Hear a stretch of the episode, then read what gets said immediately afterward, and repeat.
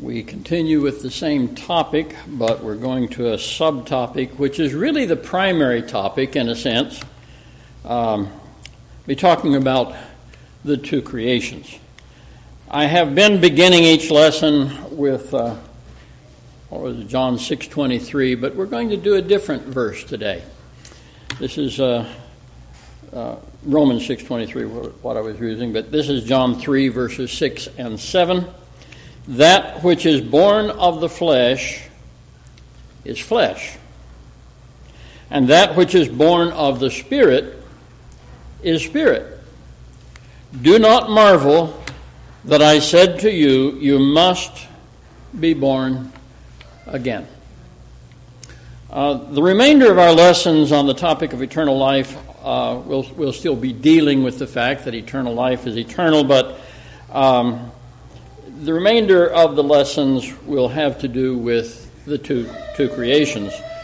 Um, some of the things that underlie the teaching of eternal life, uh, the real foundation and the reason that it is eternal, um, the full scope of, of what it means to us to have eternal life, it can't really be clear uh, without having some familiarity with what the Bible teaches about the two creations. Uh, downstairs somewhere, I suppose it's still around, there's a, there's a children's lesson, a flannel graph lesson on the two creations. And I think Joel mentioned it recently when he spoke. They had uh, the two characters, Ipsy and Newman.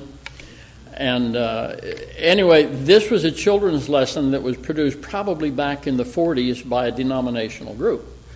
Uh, there was a time when there was a lot more Bible study. There was a time when there was a lot more awareness of these things, but things have been watered down. I will say about the two creations, uh, there are some things, frankly, it took me a while to really lay hold of one of the things that you learn as a child of God with a genuine interest in the Word. Now, again, too often there's not enough interest in really knowing what the Bible teaches. But if you have an interest in the Word, one of the things that you develop is a realization that I need to believe it whether I understand it or not. Once you accept what God has for you, then you can begin to understand it and if you can't fully understand it, you come to a place that you accept it. It becomes comfortable to you.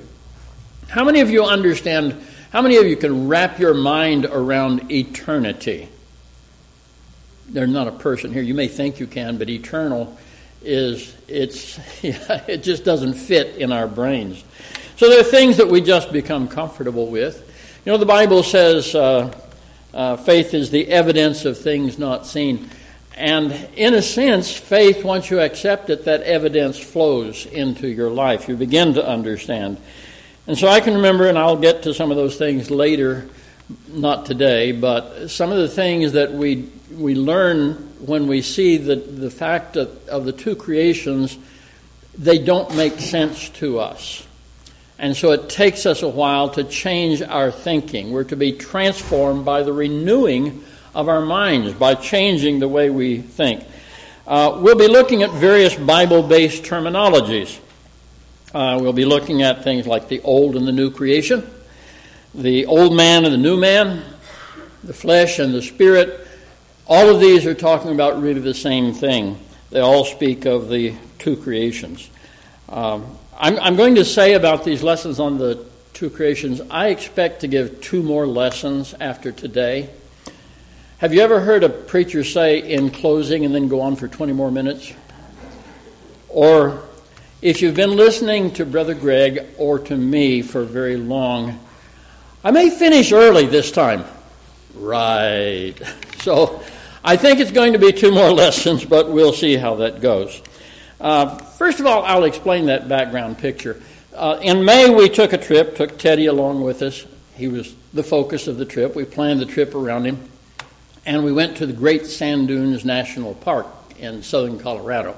And that's what those sand dunes are down at the bottom. Uh, it, it's sort of a deserty area, a little tiny microcosm of, of desert life. Not much grows there.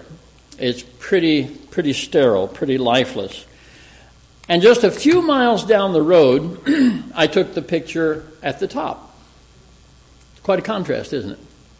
One very nearly lifeless, the other verdant green. Somebody lives there, uh, and that's kind of a kind of a, an illustration of the two natures, side by side, almost you might say, just like that that uh, kind of landscape, but very very different, and you don't confuse the two.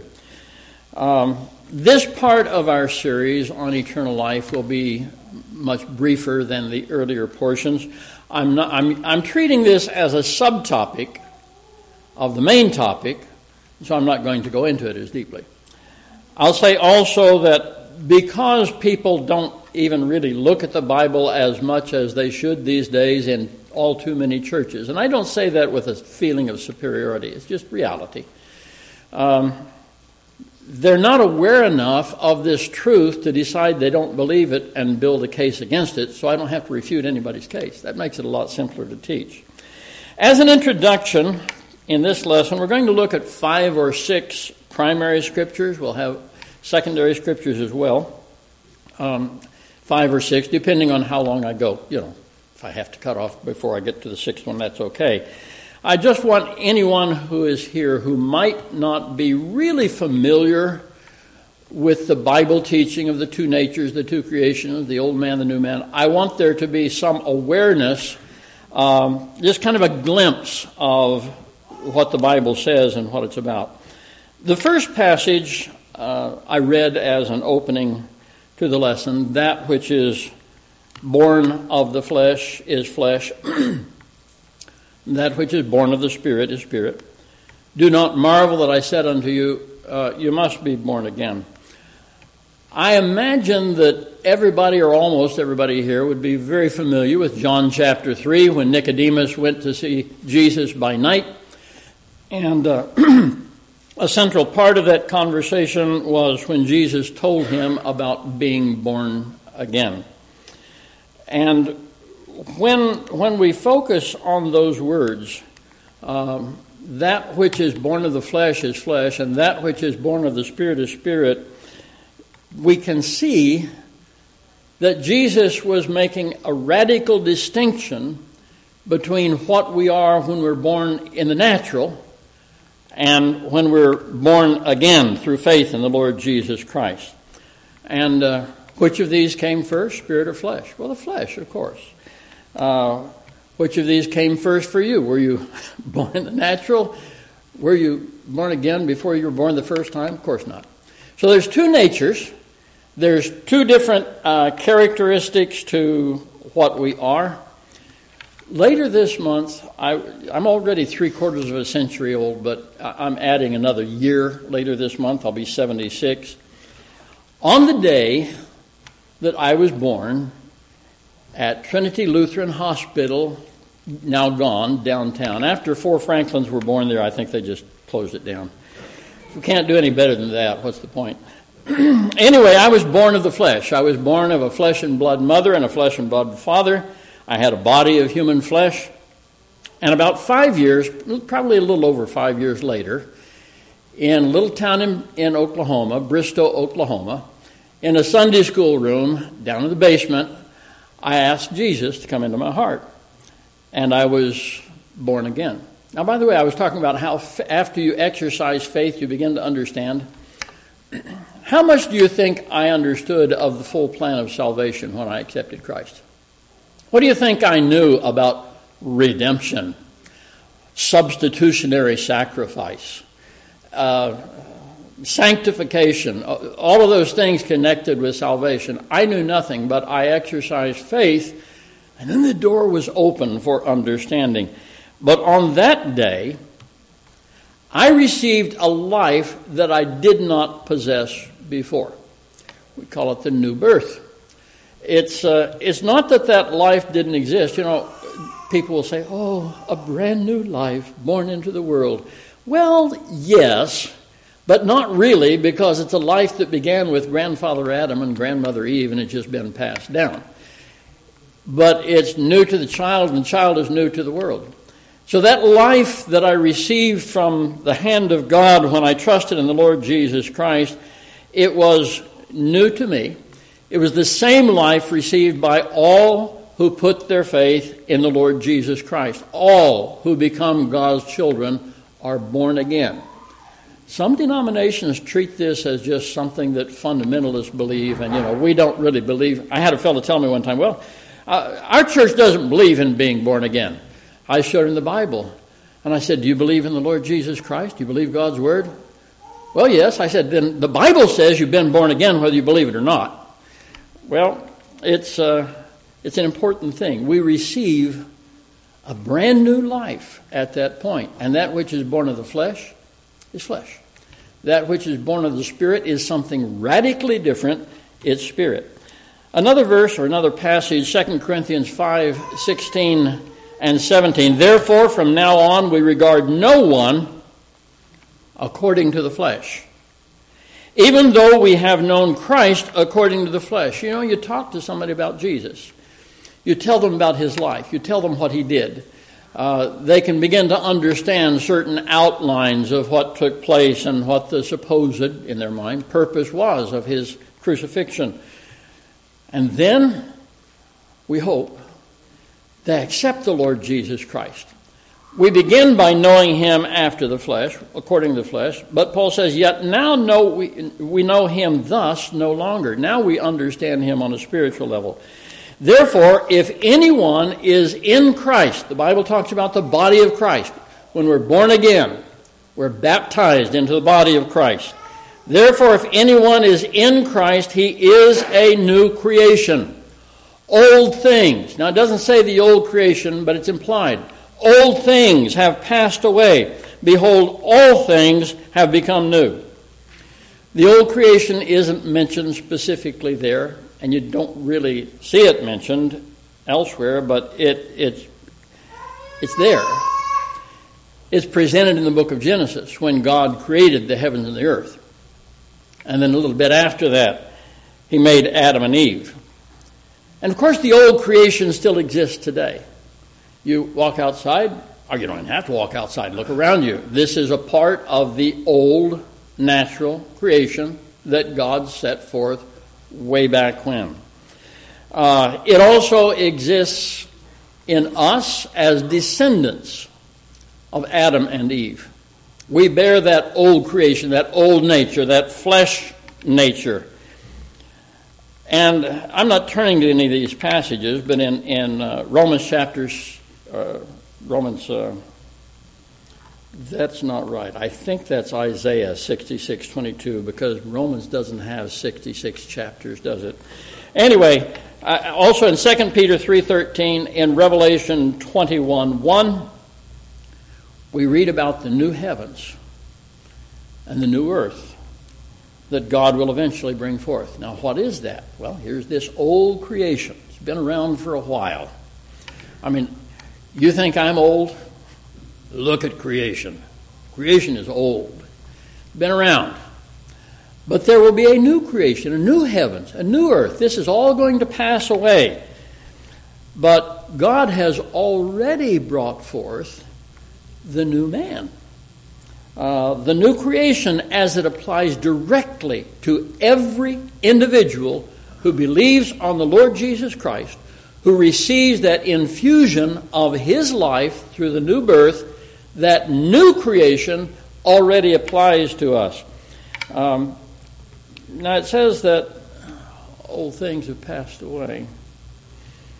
We're, we're, people may think we're stupid, and we may be along some lines. I certainly am. Family members could testify of that, but uh, we're not stupid enough that we don't realize these physical bodies that we received from grandfather Adam and grandmother Eve, they have not passed away. This is the flesh, flesh nature. Because as the bodies haven't passed away, neither has that corrupt flesh nature passed away. That nature that is so prone to sin. This old man that we were born with. Uh, rather, Uh, as with the taking away of our sins, God has said that He doesn't remember our sins anymore. Isn't that marvelous? That's a decision that He made. It was a part of His plan, part of His purpose. Just so, God no longer reckons with our old creation. He no longer ties our destiny to that old us. It's now completely tied to the new us. And Jesus made it clear these are two separate things. You know the old saying, you can't mix oil and water? Don't, don't, in your mind, in your thinking, in your faith, in your hopes, don't get the old nature and what it does mingled with the new creation, the life that God has given to you. God doesn't tie your future to anything about this old you. It is rejected by Him, it's corrupted. In Romans chapter 7, verses 18 through 20, Paul wrote of his uh, experience. I believe this was fairly early in his career as a Christian. For I know that in me, that is in my flesh, nothing good dwells. Uh, Brother Greg mentioned, and I mentioned more than once, that book, I'm okay, you're okay. No, the Bible says, I'm no good, you're no good. All right? In me, well, you know, I don't know. I, am fairly smart. I sing pretty good. And, you know, when I make a promise, I keep my promise and yada, yada, yada. You know, no, in me, that is, in my flesh, nothing good dwells. For to will is present with me. I, I want to do what I should do. But how to perform what is good, I do not find. Have you ever experienced that? You just, you were in the way. You wanted this, but you were in the way. For the good that I will or I purpose to do, I do not do. But the evil that I will not, that I purpose not to do, that I practice. Now, if I do what I will not to do, it is no longer I who do it, but sin that dwells in me. So God reckons our old self, our old nature, old things to be dead. The old is not a part of his equation when he's dealing with you and the spiritual and the eternal. He's marked it out. It is crucified with Christ. Does that mean the old is gone? Because people have suggested that, that there is a way that you can put off the old man, root and branch. I'm not going to get into that, certainly not today. But just because something is dead doesn't mean it's gone. Have you ever discovered the presence of a dead thing in your house or in your yard by its odor? I'll tell you what, if a mouse dies in your house and you don't know where it is, you're going to know that there's a dead mouse in your house. Uh, years ago, I, I shouldn't draw things out, I'm going to talk too long. Anyway, years ago, apparently we caught a mother mouse. And uh, apparently, Mama Mouse had some babies. And apparently, without Mama Mouse, you know what happened to the babies. We began to smell something. And the, I'll, I'll, tell you, if you don't find it, it's going to hang around for a year or two. You're going to smell it from time to time. Uh, probably a year or two later, we, we replaced the kitchen floor, and when we pulled up that floor, there was a void under that floor, and there were the skeletons of a nest of baby mice. And then we knew where the smell was coming from. You say, oh, poor little baby mice. Well, I'm sorry about that part. But what I'm saying is just because something is dead doesn't mean it's gone, and also doesn't mean that it cannot impact its surroundings in one way or another. Dead things can breed disease, can't they? Well, I'll, I'll move on beyond that. In recounting what I believe are his personal and early struggles, Paul speaks of the two eyes. Now, if I do, I, have put them in different colors. now, if I, the old nature, do what I, the new nature, wills not to do, it is no longer I, the new nature, who do it, but sin that dwells in me. Now, we're getting into an area that's difficult to understand without spending time studying the two creations. But he makes this tremendous distinction between the old man and the new man, the flesh and the spirit, the two natures coexisting with or in those who have been born again. And by the way, I'll say this understanding can be the beginning of grasping how you're going to have victory over the practice of sin in your life, how to address sin when it arises. Uh, it's also part of what we look to that gives us absolute assurance of eternal life despite failures on our part. No longer I that do it. Now, if this is if this is like I don't know about that, just keep it. Look at the scripture, see what it says. But it's no longer I that do it. That's Bible. That's Scripture. That's not my idea that I'm pulling out of the air. This is God's Word. It's no longer I that do it, but sin that dwells with me. Uh, now, you know, because you've heard me teach, you know that I'm not saying here, well, you know, it doesn't matter what you do. That you will not be held accountable if you yield to the flesh and walk in the flesh instead of walking in the Spirit and doing the will of God because you will be held accountable. God chastens when it's necessary. And we've seen that as we've looked at eternal life in this, uh, in this series. But having said all that, the reality of the two creations is really what un- underlies all of the promises of God that guarantee us eternal life if we have accepted the Lord Jesus Christ as our Savior. Another passage, Galatians 3 3. Are you so foolish, having begun in the Spirit, that's the new creation, are you now being made perfect by the flesh, the actions, the purposes of the old creation, the new nature or the old nature? If you decided to try to save yourself, it didn't matter what you did in the natural. You could have tried really hard to keep the law or any other set of standards, you would have failed. And he's basically saying, okay, now that's a total failure. That's been demonstrated to be a failure. That's why the law was given, to show that the flesh cannot succeed. Now you made a beginning, brand new beginning, new birth. You began in the Spirit. When you were born again, that was your beginning. Now, are you going to go back to the failure and be made perfect by trying to do what the flesh can do?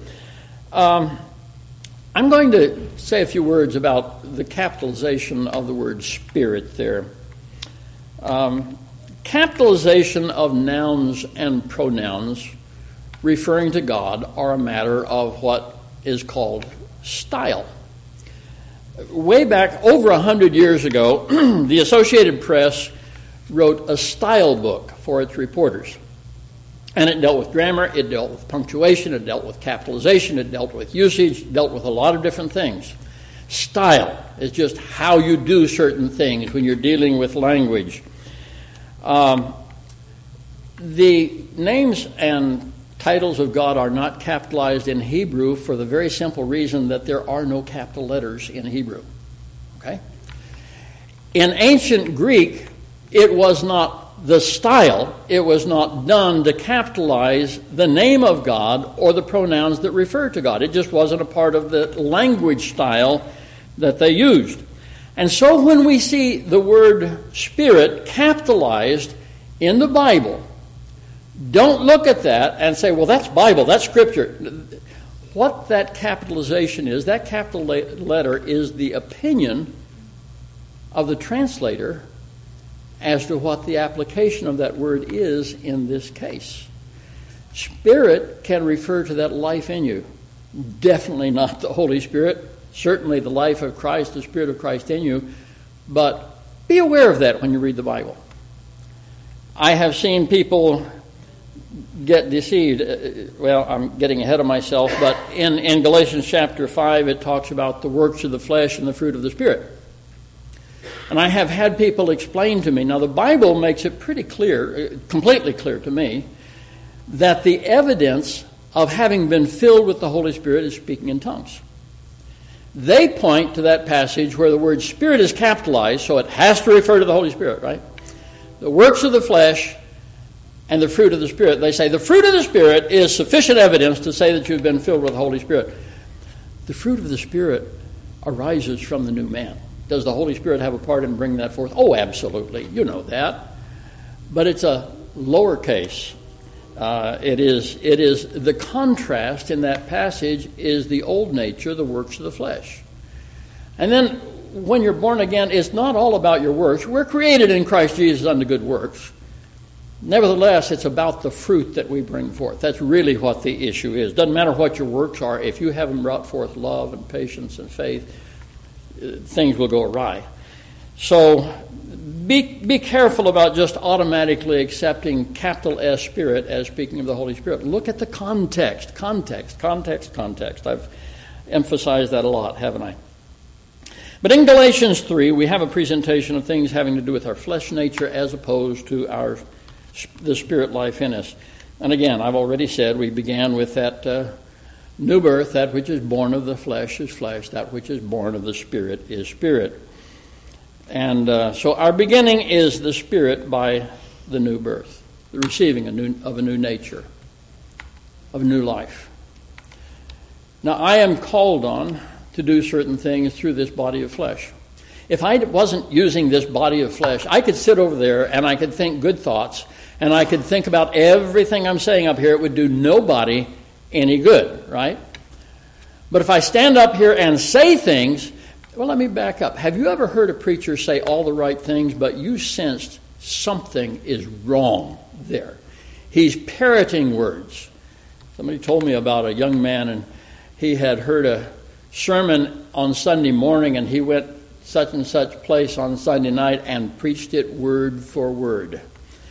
And uh, the person said, That formed my opinion of him. The man wasn't right. He's still around. He's not right today either. But uh, the flesh profits nothing. It's the spirit that matters. That's what counts. It doesn't reckon with our flesh anymore concerning our destiny. Uh, struggling to subdue the corrupt nature, struggling to deal with the sins of the flesh by willpower or by a system of rules. I have known of people that abandoned the teachings of grace went someplace where the law of Moses was taught as something we must do today because they felt like we needed rules. It doesn't work. It's a yoke of bondage. We've been hearing about that on Wednesday nights. And so Galatians 5:25 says, if we live in the spirit, and let's walk in the spirit. Galatians 5:16 I say then walk in the spirit and you shall not fulfill the lust of the flesh. And I will say, let's don't capitalize those. Let's drop that capital letter out. Where is your life? It's in the Spirit. Uh, if you live in the Spirit, walk in the Spirit, that new life. Uh, walk in the Spirit, walk according to the new creation, let that new life be manifested, and uh, the uh, the works of the flesh won't be manifested. Ephesians 4, verses 20 through 24. I don't think I'm going to get to passage number 6, but I kind of expected that. Ephesians 4, 20 through 24. But you have not so learned Christ. He had given a list of sins. You have not so learned Christ. If indeed you have heard him and been taught by him, as the truth is in Jesus, that you put off concerning your former conduct the old man which grows corrupt according to the deceitful lust. And be renewed in the spirit of your mind, and that you put on the new man, which was created according to God in true righteousness and holiness. Now, here again, we see the old man and the new man. The life and nature we received from grandfather Adam, as opposed to the life, the eternal life, that we received when we accepted Christ. Now, some of you are about to remember a famous trial because I have a glove up here. I won't go into that. Uh, I'm not going to comment on it. Now, I have two gloves. Neither one of us changes who I am. What's inside of this glove is, is what it was. But I have two different gloves, and I put them on according to what I plan to do. If I plan to go out, I, I, I got rid of a bunch of old gloves, or at least my wife did for me, and I appreciated it. I hang on to things. I don't know why. Anyway, if I need to do something grungy and dirty and work hard or something, you know, then I wear a glove like this. But if I'm going to be, I, I don't even wear these things very much, but, you know, there's some circumstances where, you know, if I'm, if the steering wheel is cold and I can't deal with the cold steering wheel, then I put on this nice glove. Again, it doesn't change a bit regarding who I am or what's in me. I'm just showing something on the outside. Would this serve just as well? But it, it just it doesn't belong in church, right? this is more of a church glove. Well, all that the glove does, basically, the difference between them is what I'm showing outwardly. And I put on according to what I intend to do. So the instruction that is given there in Ephesians, it has nothing to do with changing what's on the inside. There needs to be some inner decisions, inner commitments. But it's, uh, it's what we're going to manifest. Don't manifest the old man. Put him off. People don't need to see that aspect of your nature. It's an ungodly thing to demonstrate that aspect of your nature. Instead, allow God to manifest Christ outwardly in your life. Have Him in you by faith, but then put Him on so that your life manifests Him manifests his character. It's like that passage, let your light so shine, you know, be seen among men, and glorify God. Remember Philippians 2 12 and 13 from one of our earlier lessons. Therefore, my beloved, as you have also obeyed, not as in my presence only, but now much more in my absence, work out, manifest on the outside, your own salvation with fear and trembling. For it is God who works in you See, the work is going on inside here, but He works in you to will. He wants to change your desires and to do. And that's where you put on the proper glove, put on Christ to do for His good pleasure. There we stop. We'll pick it up again next week.